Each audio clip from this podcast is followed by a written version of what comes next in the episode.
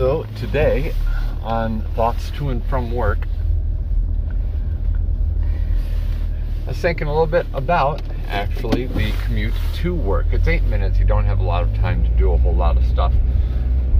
But I thought about how other people do a lot of uh, blogging, or especially they do a lot of uh, broadcasting, you know, podcasts and the like. And what I thought about it is that I don't really have time to listen to a lot of podcasts in the day. It's not that I lack the hours, but it's I don't have time to listen to a lot of podcasts during the day. Because I need time, I mean, especially because I'm walking around, I have a headphone in my ears, and I'm patching equipment, I'm cleaning stuff, I'm, I have a job. Don't have time to sit down with every single wonderful idea that I get out of these podcasts or blog posts or videos. I don't have time to sit down and engage with them, and so I have to take my time and engage with them slowly. It actually made me think about a blog post I wrote a while back where I talked about things I learned from video games, and uh, to the point, I'm thinking of Persona 4, or really any of the Persona games. You only have time in a day to interact with one person in the video game. So you might have an afternoon that you spend with one of your friends, or you might have a whole day that you spend studying.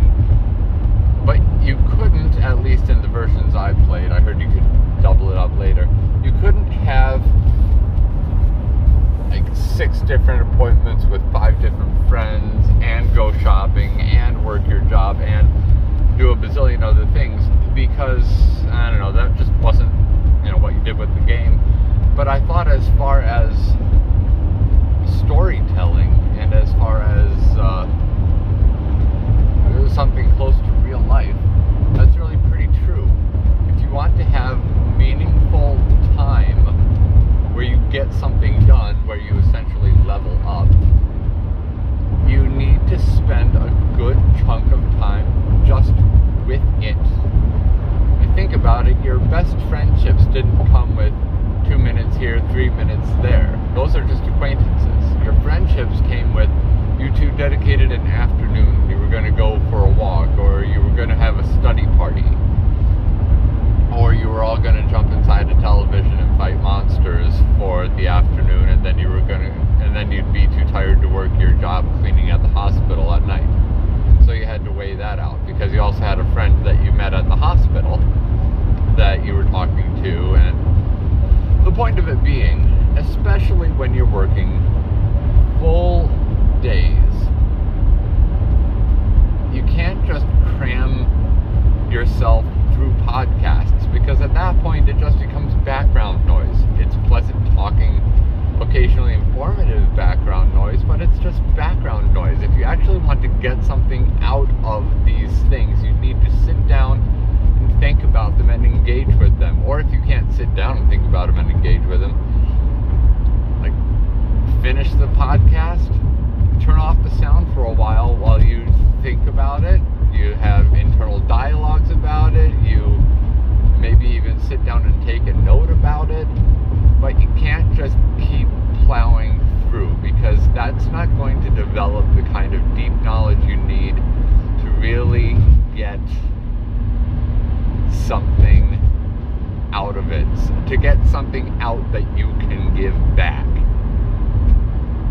So I guess that's my advice. Um, too long didn't listen.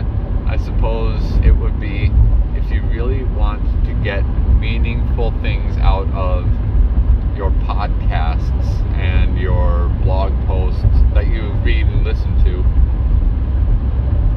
but you don't have the time to sit down with a pen and paper and study each one like it's a class, you have to stop and take time with them in another way and say, I am going to listen to this one 5, 10, 20 minute broadcast podcast and then I'm not going to listen to anything else that requires my attention for the next two hours because I need to sit down and think about this. It's uh, it's like in uh, How to Win Friends and Influence People. He said the author says the best way to get stuff from this book is to engage with it deeply and slowly, one chapter at a time. And I am finding that that is the best way to get your big ideas into your head is engage with them slowly and really give them time to blossom in your head before you start adding in more thoughts. Uh, I'll condense this down at a later time. Probably come back to it and readdress it later on in life when I have a better control of my words and the like. In the meantime, uh, Chris Schaller, Idea Engine, encouraging you take something old and make it into something new and take the time you need to do it right. Peace out.